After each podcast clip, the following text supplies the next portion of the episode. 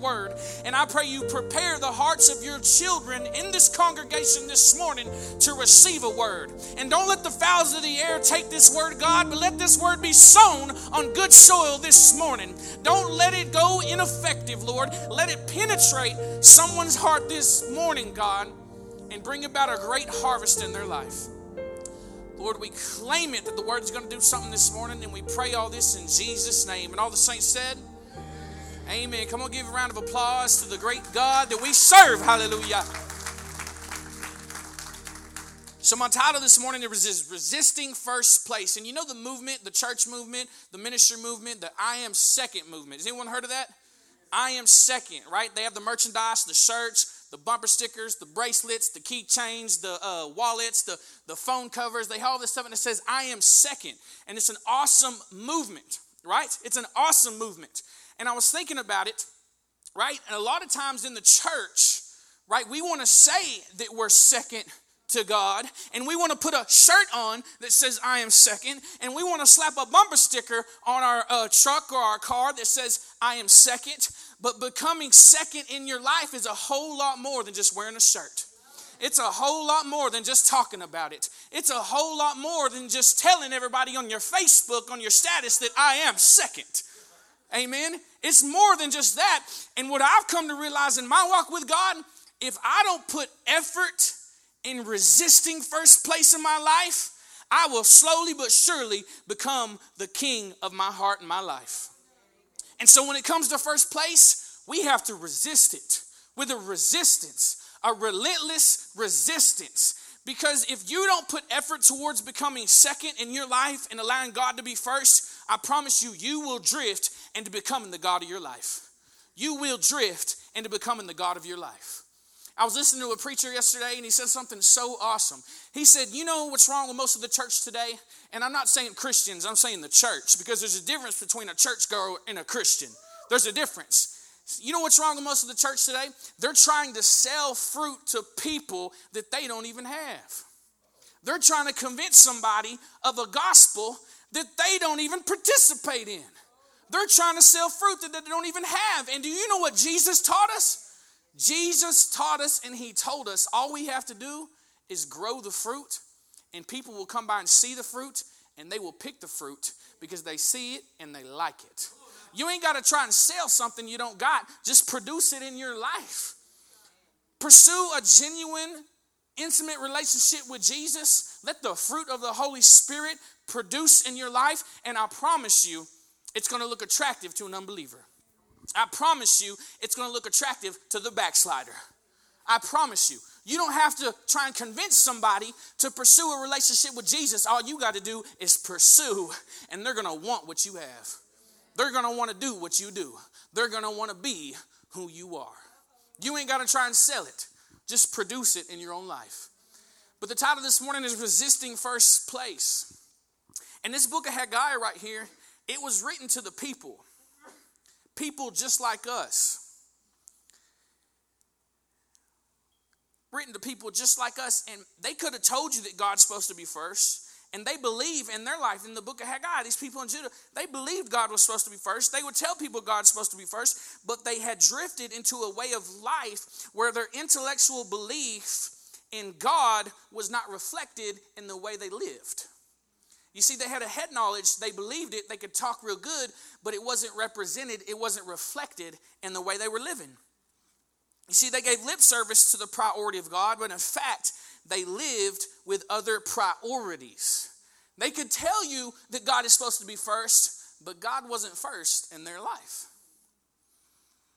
And so God sent the prophet Haggai and later on even Zechariah to preach the word and bring a word. You see, this book of Haggai, it was in 536 BC.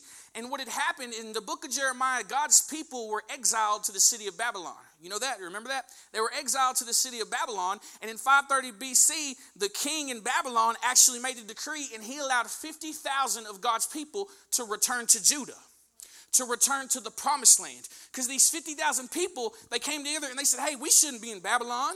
We shouldn't be in the world. We should be back in the promised land. We should be back in the church. We should be back living for God. So these people, they had a, a sense of dedication and commitment to God. They weren't living in the world. They weren't in Babylon, right? But their priorities was jacked up. And so the King Cyrus made a decree. And what had happened is when they went back, when they first went back to Judah, you know what they did?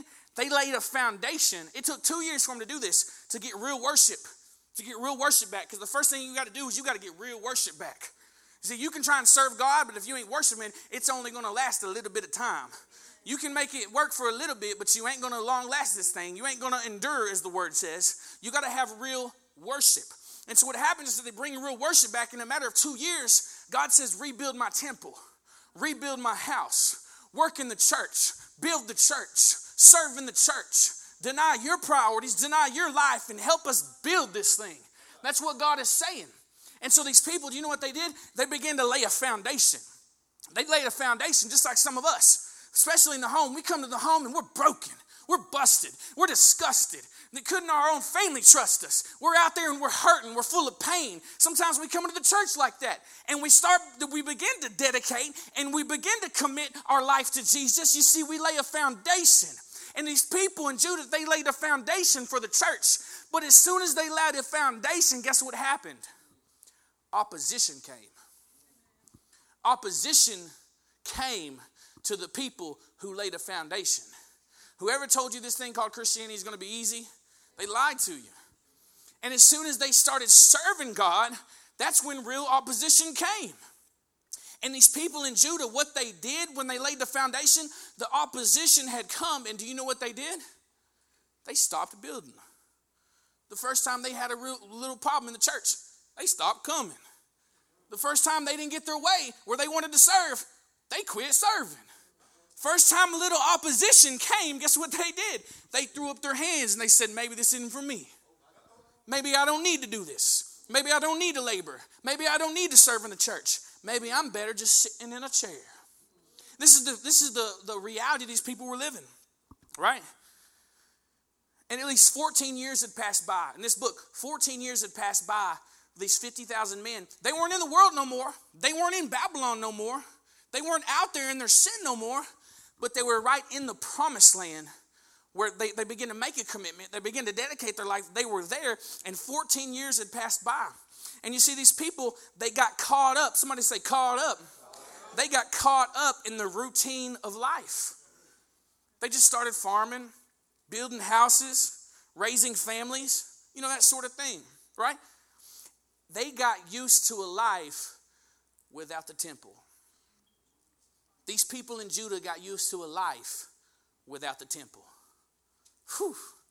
They was doing their own thing, furthering their own life, progressing their own standard, right? They were uh, living for self and making sure self got what it needed to further, to go forward. They got used to life without the temple, or serving in the temple, or furthering the kingdom of God, or furthering the church, or furthering the ministry. They got used to a life without that. And so Haggai comes in with Zechariah, and he comes in and they just preach up a storm. They preach up a storm and they say, listen, the reason this is going on in your life, it's nothing what, what, what the enemy's telling you. It's nothing what you can come up with in your own wisdom, your own religion, your own thoughts. I'm going to tell you plain and simple why it's happening. God is not the first in your heart. He's not first place. He's not God. You've lowered him lower than you in your life, and you've raised self to the throne of your heart. And this is why this stuff is happening. Write this down. True blessing only comes from putting God first. True blessing only comes from putting God first. True blessing only comes from putting God first. That's why Jesus said it in Matthew, right? Seek his kingdom in his righteousness. When? First. Seek his kingdom and his righteousness first, and everything else will be added unto you. Everything else will be added unto you. Right? Right there, he gave us a formula. You ain't got to try and figure out how, how you're going to get this and how this is going to work and how you ever going to go forward. All you got to do is seek God's kingdom. All you got to do is further God's kingdom. And guess what? God's kingdom is always going forward. It's always going forward. Jesus said the gates of hell cannot prevail against this. Can't nothing stop this. Can't no uh, angry uh, person in the community stop this from going forward. This is the church. This is the house of God. And the gates of hell cannot even prevail against it. So when opposition comes, don't fret, don't worry, child. I am with you, says the Lord. I am with you. You ain't got to worry about it. It may look bad. The situation may contradict the kingdom of God going forward, but it ain't going to last long. Because Jesus promised us in the Word. God promised us in the Word. Amen. But true blessing, it only comes from putting God first. Amen. So I'll ask uh, Brother Elliot to come forward. I got a physical illustration here for you this morning. I know a lot of y'all are visual learners, right? You can actually see. Amen. You can actually see. I know you're real excited. Amen. They all thought about drug testing me yesterday. I'm gathering all these rocks outside and putting them in my room. What is wrong with him, dude? I don't know, man. He's acting strange. He's out there gathering rocks. He even pulled some of the homeboys out there. What's going on with him? Amen. And so we see this right here. We see this jar. Is this jar full or is it empty? Okay, this jar is empty, right? And then you got these big rocks, right? And you put these, how do you get it in? You got these big rocks, and you put these big rocks in, right? Is this full or is this empty? It's full? Are you sure? There's some gravel.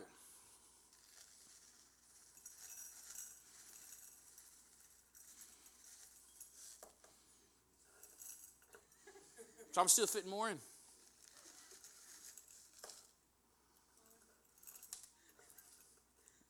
Amen. Now, is this full or is this empty? It's full? But I can still get more in. Now, here's sand. Feel it?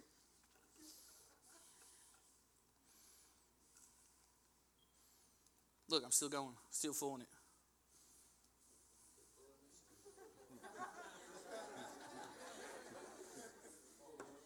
Still feeling it. Now, is this full or is this empty? Is this fuller? Is this full or is this empty? Huh? I bet I can get water in. It ain't full yet.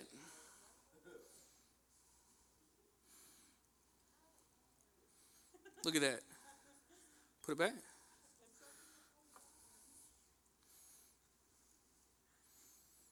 Boom. And now it's finally full. Right? So, what am I trying to teach you? What am I trying to show you? You can always fill it up more. Details. People in the home, I got to get this right. He's going to take me off this one if I get it right. I seen a preacher share this one time. He showed this. And a very bright young lady, she said, I know what you're trying to show us. You're trying to show us no matter how busy our schedule is, we can always fit more in. Right? And the preacher's like, hey, that's good, but no, that's not what I'm trying to show you. You see, there's no other way to get those big rocks in first unless you put them in first. And this right here is a representation of your walk with God. If you don't put God first, I can guarantee you, you won't put him anywhere else. You won't put him anywhere else. The only way to fit God in your life is put him first. The only way to put Jesus in your life is put him first. Because what will happen is if you don't put God first in your money, and you don't put God first in your time, and you don't put God first in your heart, guess what? Life happens and stuff happens and we get in a routine and we start doing stuff and guess what you're to leave god out if you don't put him first there's no other way i can get those big rocks in. I put everything in first and then try to fit the big rocks in it ain't to work. It ain't to fit. The only way to fit god in your life is put him first. That's it. It don't work any other way. I've tried it. Well, i'm to do all this and then then i'll let jesus have the third part of my life or the fourth part of my life. And guess what? I don't even give him that. I get caught up doing something else and going and doing something else. Jesus has to be the foundation. He's got to be the first. He's got to be the first thing you put in your day. He's got to be the first thing you put in your in your wallet. He's got to be the first thing you put in your service. He's got to be the first thing that we put in the church. That's why when you come in here and we're in prayer, that's why this home is in prayer. You know why? Because we're trying to usher in God into this building. We're putting him first. We're putting him first. We're putting him first. You know, I saw Pastor Raymond one time. We had a, a, a conference, and he allowed all the pastors to come in the room. And we were about to have this meeting, and we always have, you know, the, these meetings, and we always have nice food for the green room for the pastors. We all come in right before the conference, and we meet. And Pastor Raymond, he brought his little speaker in. Everybody's like, "Oh, what is he doing? Just putting some little prayer serenade on for everybody when they walk up." And he puts his speaker in, and he, he puts some worship on, and all these pastors are like, hey, what's going on? You know, there's food, we're about to eat, we're about to meet, right? And Pastor Raymond stands up, and he says, everybody stand up and worship God with me. And do you know what those pastors told me? Them other pastors from Houston and, and uh, Dallas and, and uh, Fort Worth, you know what they told me? They said that was the first time that in a pastor's meeting they ever worshiped God together. They said that really touched their heart. You know what Pastor Raymond did? He made sure God was first in that meeting. Because if you don't put it first, you ain't gonna put it nowhere else. You ain't gonna put it nowhere else. If you don't put it first, you ain't going to put it nowhere else. Amen. Number one, this is my first point, three points, and then we're watching the Cowboys later. Number one. Number one. We are all, somebody say all. We are all prone to put ourselves first place. I don't care how much of a holy roller you think you are. I don't care how many, how many, how many churches you preach at. I don't care how, how long you used to pray. We are all prone to put ourselves first place. You know what the Apostle Paul said in the book of Romans? We're talking, dude wrote 13 books in the New Testament. Dude was so anointed, they was taking his bandana, and the bandana was casting out demons. Man, He was throwing the bandana, snotty rag on people. They was like, ah, oh, demon flew out. Snot and all. Demon flew out. Ah! Dude was anointed. You know what he said in the book of Romans? He said, Wretched man that I am, who's going to deliver me from this body of death? You know what he's saying? It don't matter how spiritual you get, you're still flesh. You still got flesh. I don't care how long you've been in this thing, you still got flesh. And if you're not careful and you're not constantly evaluate, evaluating your life, guess what? You're going to put self first. You're going to put self first. We are all prone to put self first.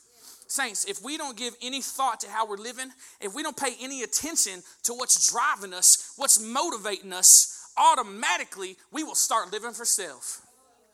We will start living for self. If you don't constantly examine your own life, examine your own heart. Isn't that what the word says? To examine your own heart. And even the psalmist, even the psalmist said, Hey, I got to examine my heart. God, help me, show me because something in my life ain't adding up to what your word says. So examine my heart, examine my life. And my question is to you this morning what is driving you? What is driving you to get up in the morning? What is motivating you to get through the heartache? What is empowering you to get through your trial? What is driving you? But listen, not everyone, some of us deliberately put self first, but not everyone deliberately put self first. Right? We begin, we lay a foundation to Jesus, start serving God, and then we just kind of slowly drift into putting self on first place. That's why I titled this Resisting First Place. Because first place in your life, you have to resist it. It's not something you can just say or talk about. It's something you have to actually put action to. You have to diligently make sure you're not serving self, and self is not more than God in your life. You have to. These people in Haggai, they began to rebuild the temple, and opposition came. So they backed up and they started just living life. Opposition came like, hey, whoa, I didn't ask for all that. I was just trying to help in the church, right? I'm trying to do all that. Wow, this is crazy, right? None of this stuff even happened, so I started serving. Opposition came. When God's people was wandering in the wilderness, you know the only enemy they had was self. The only enemy you got when you're wandering and you're not driven to do something for God is flesh. The only enemy you got's flesh. But when you begin to get a drive for God, and you begin to get motivated to do something for Jesus and not only just live for self or profit your own kingdom or profit your own life, guess what? Then opposition is going to come. When they crossed, when Joshua, he took the manna from Moses and he led the people across the Jordan and they started taking cities for God. They started taking the promised land. What God had already said is yours. They started believing God and they started taking it. And that's when opposition came. That's when opposition came. And this opposition come to the people of Haggai, so they just started living life.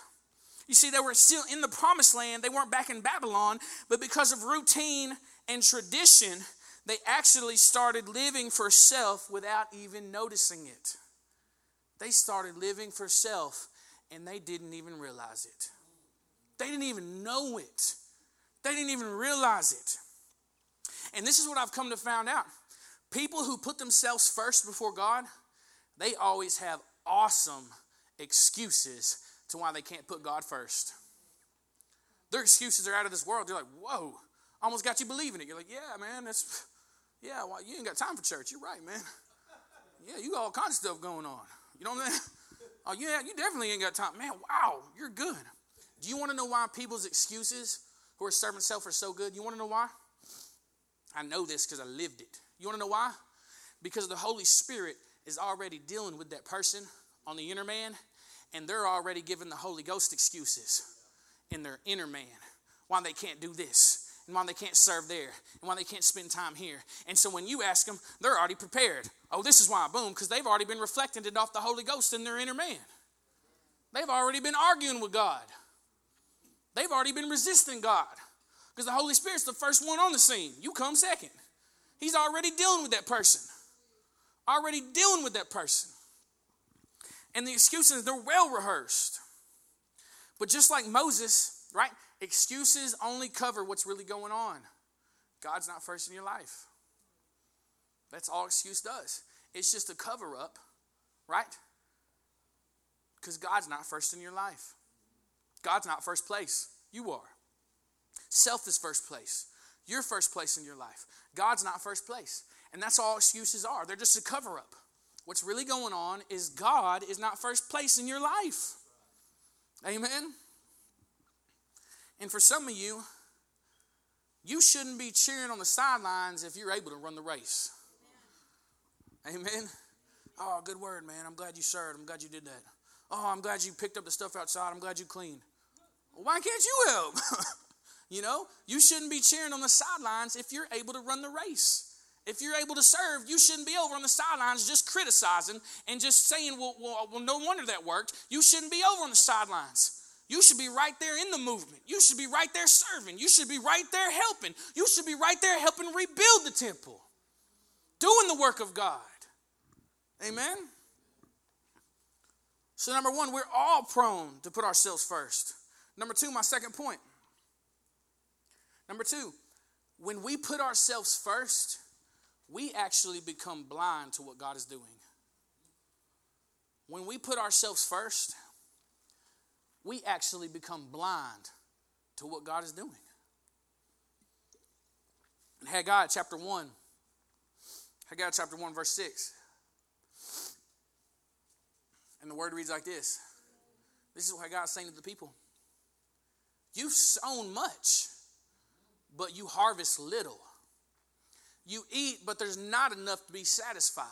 You drink, but there's not enough to become drunk. You put on clothing, but it says no one's warm enough. And he who earns, earns wages to do what? Only to put it in a purse with holes. Oh, I don't understand. I'm doing this. I'm trying to come up and it's never working out for me. Is God first in your life? Oh, ain't this working? I'm seeing every time there's another problem, there's no problem. Is God first in your life? These people, they were actually blind to what was going on in their life because God wasn't first. They couldn't even see what God was doing. They couldn't even see it was the hand of God. They couldn't even see it because they're so focused on self. They can't even hear from God right now. All they hear is their king's stomach saying, "What? When we going to McDonald's next? When we get some chicken? When, when we going to eat? What's going on? They couldn't even hear from God. They didn't understand what God was doing. And go to Mark chapter 8. Mark chapter 8, verse 27. These people, I mean, when I read that scripture, I was like, wow. They did all this stuff only to put it in a purse with holes. That's why when you know Pastor shares in that, in that scripture in Malachi for offering, you know, that's real stuff. That's real stuff. You know, bring the tithe into the storehouse, bring the tithe into the church so God can rebuke the devourer for you. So he can give you the right purse to put your coins in. Amen. But Mark chapter 8, verse 27, this is right here. This is a man who put Jesus second. This is a physical example of someone who put Jesus second. And the Word of God reads It says, Jesus went out along with his disciples to the villages of Caesarea Philippi. And on the way, he questioned his disciples. And he said to them, Who do people say that I am? And they told him, saying, John the Baptist, another say Elijah, but others, one of the prophets. And he continued questioning them, But who do you say that I am? You know what he's doing here? You can never come to know Jesus off of what somebody else knows about him. You got to come to know Jesus personally. You can come to church your whole life and I can preach to you. But until you begin to seek Jesus, you're never going to have it. You're never going to get it. It's about a relationship. It's a relationship. He's saying, Who do you say I am? I know what everybody's saying. You see all these people blessed, serving God. I see, I see all this. You see it. But who do you say I am? Who do you say I am? And Peter, Peter answered, he said, You're the Christ, right? You're the Christ. And he warned them to tell no one about him. And he began to teach them that the Son of Man must suffer many things and be rejected by the elders and the chief priests and the scribes and be killed and after three days rise again. And he was stating the matter plainly, and Peter, Peter took Jesus aside and he put Jesus second. He said, Listen, right now I'm putting you second. Let me be first and let me tell you how it is. You ever been there with God? God, I know you're telling me to do that, but listen, I ain't doing all that. I ain't gonna do it. Can't make me do it, won't do it. God's like, okay. all right, maybe I just need to get you to bump your head a few times. And so you're willing to do it. And Peter took him aside, he began to rebuke him, and he said this, keep going.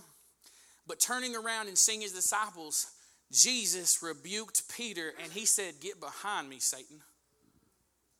Get behind me, Satan. You know what he's saying right here? I'm not first place.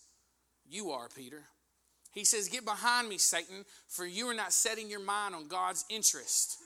You're not putting God first, but you're putting God second. You're focused on man's interest. He was actually, he actually pulled Jesus aside and was like, Jesus, it ain't going down like that. Look, this is what's going to happen, and I ain't going to let it go down like that. And Jesus turned and rebuked his disciple, and he said, Get behind me, Satan. Get behind me, Satan. And a lot of times, what I've come to find out in ministry, we get distracted from what doing what God wants by doing something good. We get distracted from doing what God wants to go do something good.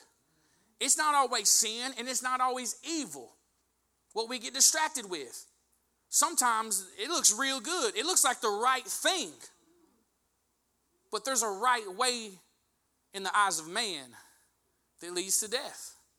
We get distracted with doing what God wants by doing something good, doing something productive, doing something that looks right. And I honestly believe, from the bottom of my heart, I honestly believe that I know people in my life, I know people in my life personally that are just going in circles going in the same circle, going in the same circle because they never truly surrender to the will of God. They never truly surrender their everything to Jesus. They always, they always let God be first place until they like what they see, and then they take first place back from God and put him in second. I honestly, I can confidently say that. Can confidently say that people in my life that are going in circles. How can I say that? How can I? Because I've done it, I've lived it, I know it. I let God be first place, I let Him be in the driver's seat until I like where I was at in my life, until I like what I saw, until I like what was going on. And then Jesus said, Hey, I need you to serve and do this. And I said, No, get in the passenger seat, Jesus. I got it from here. And every time I was headed for a wreck. Every time headed for a wreck. I'm here to tell you today, personally, I can tell you, if you don't let God remain in first place, you're headed for a wreck too. You may just be headed for a relationship that God never intended for you and a heartache that you never had to experience. You may just be headed for a divorce that you never had to experience. You may just be headed for a bankruptcy that you never had to experience. That's what happens when we get in first place. You might just be headed for a relapse you never had to experience. Let's be real. That's when you put Jesus in second place and you take the mantle and say, I'm first in my life. I call the shots. In my life, I call the shots. I say what goes. God, get in second place. I got it from here. It's a sad thing to see, too. It's a sad thing to see. It's a sad thing to see. And guess what? You know what the secret is? Those who put themselves in first place, they never get what they're after. Never. When you put God second and you put yourself in first place, you never get what you're after. Never. You never get what you're after. And you always end up in the same road, broken again. Broken again. I was telling the guys Monday morning, I said, you know what wisdom is? Wisdom is learning from someone else's mistakes and applying it to your life and not having to learn the hard way. Amen? And as much people in this room have learned the hard way, there should be a lot of wisdom being shared in this house. Amen. There should be a whole lot of wisdom going on in this place. Amen. But that's what wisdom is. It's seeing somebody else's life and saying, "Man, I saw how that uh, the outcome was for him, and so I'm not going to do that. I'm going to do something different." That's wisdom. That's wisdom. People in my life, and it's really sad, and I hate to see it, man put such a burden on me because you know you know they're headed for a wreck, but you can't convince them no matter what you say. You can't convince them. You can't. You'll sit there and plead with God for hours. Please, God, let them get it. Please, God, don't allow them to, to go through that again. Don't let them to go to that again, God. Please let them get it this time, Jesus. And it's such a burden for the men of God in your life. It's a burden. You see them and you, you know they're headed for it. And they're not trying to hear it. I ain't trying to hear it. I'm living for me. I'm putting self first, God second. I don't care what y'all got to say. I don't care what kind of counsel you got. I don't care what God says. Okay, we'll catch you on the rebound. We'll catch you on the rebound. Guess what? And this house will still be open. And guess what? The same people will still be here serving God, living blessed. Living blessed. The same people living for God, blessed blessed. That's what Pastor used to tell me all the time. Yeah, Alex might be the, the pastor but when you get it. Alex just might be the pastor when you get it. But thank you, Jesus. I got it. Hallelujah. Hallelujah. But Alex might be the pastor when some, some of y'all get it. It'd be a cold pastor. you moron, you did it again. You moron. They've been trying to tell you for years, moron. Go watch my Ferrari, moron.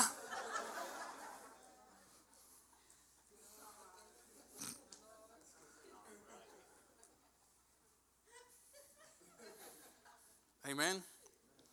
But it's a burden, man, for the men of God. I'm telling you. I'm telling you. And then the man of God gets in a position like this you know, and I've seen it from my pastor, my spiritual mother, and you know me myself. And then, then you know, the enemy starts hitting the man of God. Well, maybe you don't need to open your heart to that person. Maybe you need to not open your heart to that person. And then right then the enemy tries to bring an offense in, tries to build off that offense, tries to close off the man of God's heart towards you. Yeah. You think you're the only one that's dealing with something in the circumstance. You ain't. And the of God says, Man, I don't even know if I can do this again with this dude. But thank you, Jesus. There's a holy God that's inside of the man of God that every time and says, You know what? He, pro- he can get it this time. I'm going to share the love of Christ with him. I'm going to open the doors. I'm going to open my heart. I'm going to open my Bible. And for a lot of y'all, we're going to open the fridge and we're going to share a meal with you. There's a holy God in heaven that don't give up. Even when you give up, God don't give up on you. Hallelujah. God don't give up on you. We serve a faithful God. The word says he's faithful even when you ain't. Even when you ain't. You can even have you can even have a sin on your mind and guess what? God's still going to reach out for you. God's still going to reach out for you. We serve a faithful God. Hallelujah. And you're lucky that faithful God lives inside of the man of God. Because if it wasn't for God, buddy, if it wasn't for God, amen. Number three. Number three, putting God first, putting God first, it takes willful and deliberate action. Putting God first takes willful and deliberate action. You can't just tell everybody God's first in my life, right? And then don't do nothing for Jesus all week. It don't work like that. Can't slap a bumper sticker on your car that says I am second and don't even go to church. Don't even share the gospel with nobody. It don't work like that. You can't just show up to church and say you're doing what God wants you to do. That ain't true. Jesus, before he ascended on the eastern side of the Mount of Olives, you know what he said? His real disciples, to the people really following Jesus, you know what he said? He said, Go preach the gospel to everything, everybody and everything, and make disciples of all nations. That's what he told a Christian to do. That's what he told a Christian to do. Isn't it funny today, church, we, we've deduced the gospel to just showing up and paying your tithe? That ain't the gospel. That's church. That's not the gospel. Right? The gospel is sharing what's been in, what's been shared with you freely and discipling somebody the stuff that you've learned, the stuff that you've been equipped with. Preaching the gospel and discipling. In Acts chapter 14, verse 12, Paul was called a God because of what God was doing through him. These people around Paul, around this man of God, this anointed man of God, the people around the anointed man of God, right? They actually started exalting Paul above God. They were saying, Oh, you're like a God. And they began calling Barnabas Zeus and Paul Hermes because of the chief, he was the chief speaker. They were doing awesome wonders and awesome miracles, right? And they were like, Oh, they were trying to exalt him above God. And do you know what Paul willfully and deliberately did? You know what he did? He said, No, I'm not God. But there's a God in me. And you can have the same relationship with him as I do. I'm not God. Don't exalt me to more than what I am. I'm just a man serving the one in heaven. He willfully and deliberately had to do it. And if you don't take action, if you don't willfully and deliberately put God first, you will drift and put God in second place. You got to evaluate your life constantly, examine your heart. Am I putting God first, or is every decision and every action, everything I do, is it only revolved around self? You got to constantly evaluate yourself, constantly examine your heart. Because there will be a time, no matter how young you are in this thing, no matter how old you are in this thing, there will be a time where your will and God's will collide. I'll serve God for a year, and then I'm going back. I'm going back to live with myself. And God says, "No, I want your whole life, son. This ain't just a year. I want your whole life." I want you to serve me with your whole life. And that's when your will collides with God's will. Right? Your will collides with God's will. There are so many people in my life, like I said before, so many people in my life that are settling for the world and what it has to offer and not following Jesus because they're not willing to let go of something they love more than God. They're settling for the world and what the world has to offer because they're not willing to let go of something they love more than God. Hmm. Job, relationship, friends, places, occupation, hobbies, taste of music, whatever. They're settling for the world and what it has to offer because they're not willing to let go of it. Amen. Philippians chapter 2. Philippians chapter 2, verse 19. Worship team, y'all go ahead and start coming up. Philippians chapter 2, verse 19, in the Word of God reads, But I hope in the Lord Jesus, and this is Paul writing to the church of Philippi. But I hope in the Lord Jesus to send Timothy to you shortly. Right? Send Timothy to you shortly. Who was Timothy? Timothy was Paul's disciple. And so that I also may be encouraged when I learn of your condition. Keep going. Verse 20. This is what the, the pastor, Pastor Paul, this is what Pastor Paul says about his disciple Timothy to the church of Philippi. He's writing to the whole church. He says, Listen, Philippi, church, I have no one else of kindred spirit who will genuinely be concerned for your welfare. Keep going. Wow. You know what Paul says about everyone around him except for Timothy? He says, They all, somebody say all, all. they all seek their own interest, not those of Christ Jesus. I was sharing with a brother yesterday, and uh, I was telling him, "You want to know who pastor, you know, the director, leader, real men of God? Do you want to know who men of God keep around them? You want to know who men of God keep around them? People that put God first. Think about it. You got a man of God who's called to further the kingdom of God, and all you're talking about is furthering self, and you're wondering why the pastor won't spend time with you. Come on, man. Gee.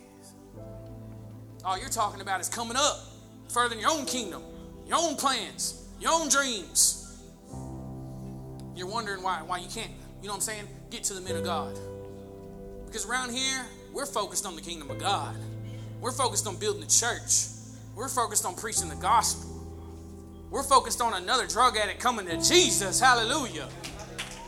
We're focused on another alcoholic putting down the Jim Beam. Amen. Focus on another homeless man coming into a home and becoming family. Come on now. We're focused on the kingdom of God around here. That's why if you're solely just focused on self, right, you're going to feel like you don't fit in. That's what it is. If you're only focused on self and what you can get from the church, what you can get from the men of God, and what you can get from God, you're going to feel like you don't fit in. Because around here, we're focused on something bigger than just us. We're focused on something bigger than just us. We're focused on the kingdom of God, man. Somebody getting saved. Somebody putting down the drugs. Somebody getting delivered. Amen. 1 Corinthians chapter 9.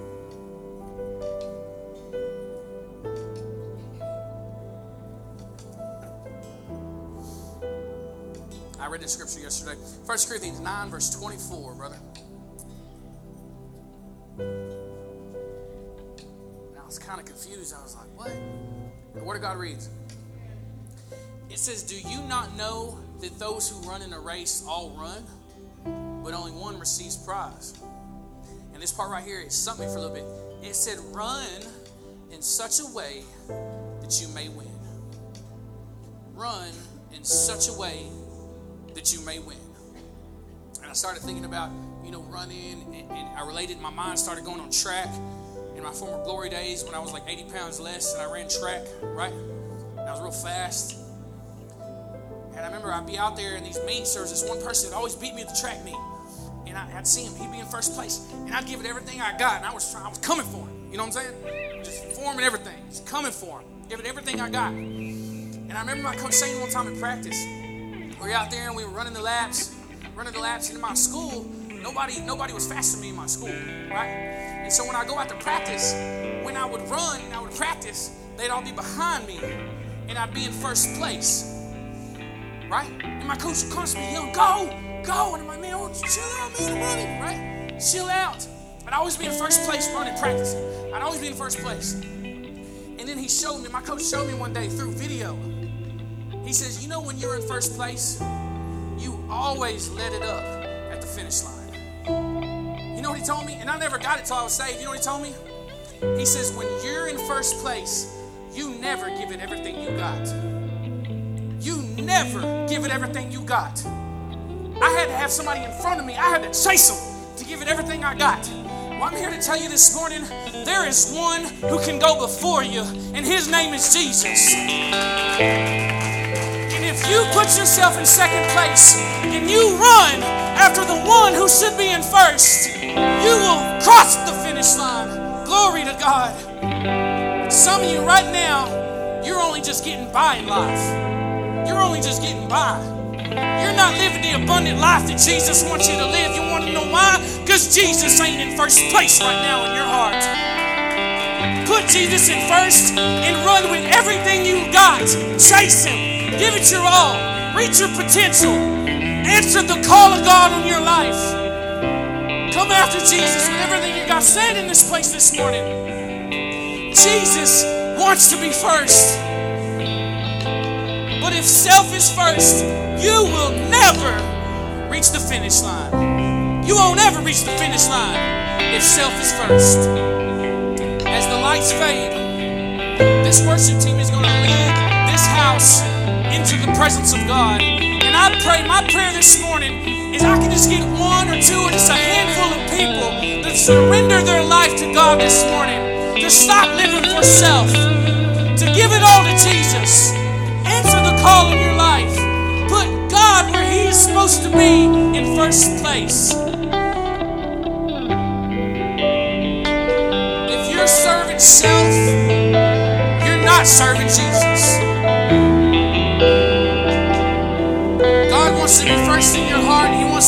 In your life.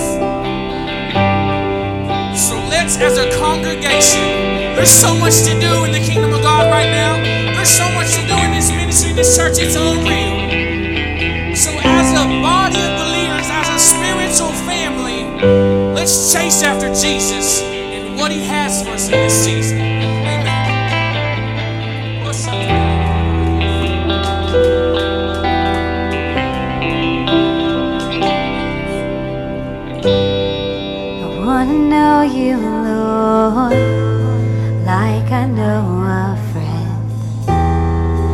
want to know you, Lord.